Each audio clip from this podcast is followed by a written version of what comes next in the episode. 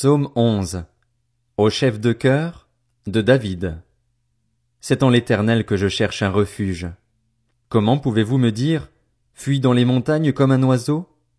Les méchants bandent leur arc, ils ajustent leurs flèches sur la corde pour tirer dans l'ombre sur ceux dont le cœur est droit. Quand les fondements sont renversés, que peut faire le juste? L'Éternel est dans son saint temple. L'Éternel a son trône dans le ciel. Ses yeux regardent, il examine les hommes. L'Éternel examine le juste. Il déteste le méchant et celui qui aime la violence.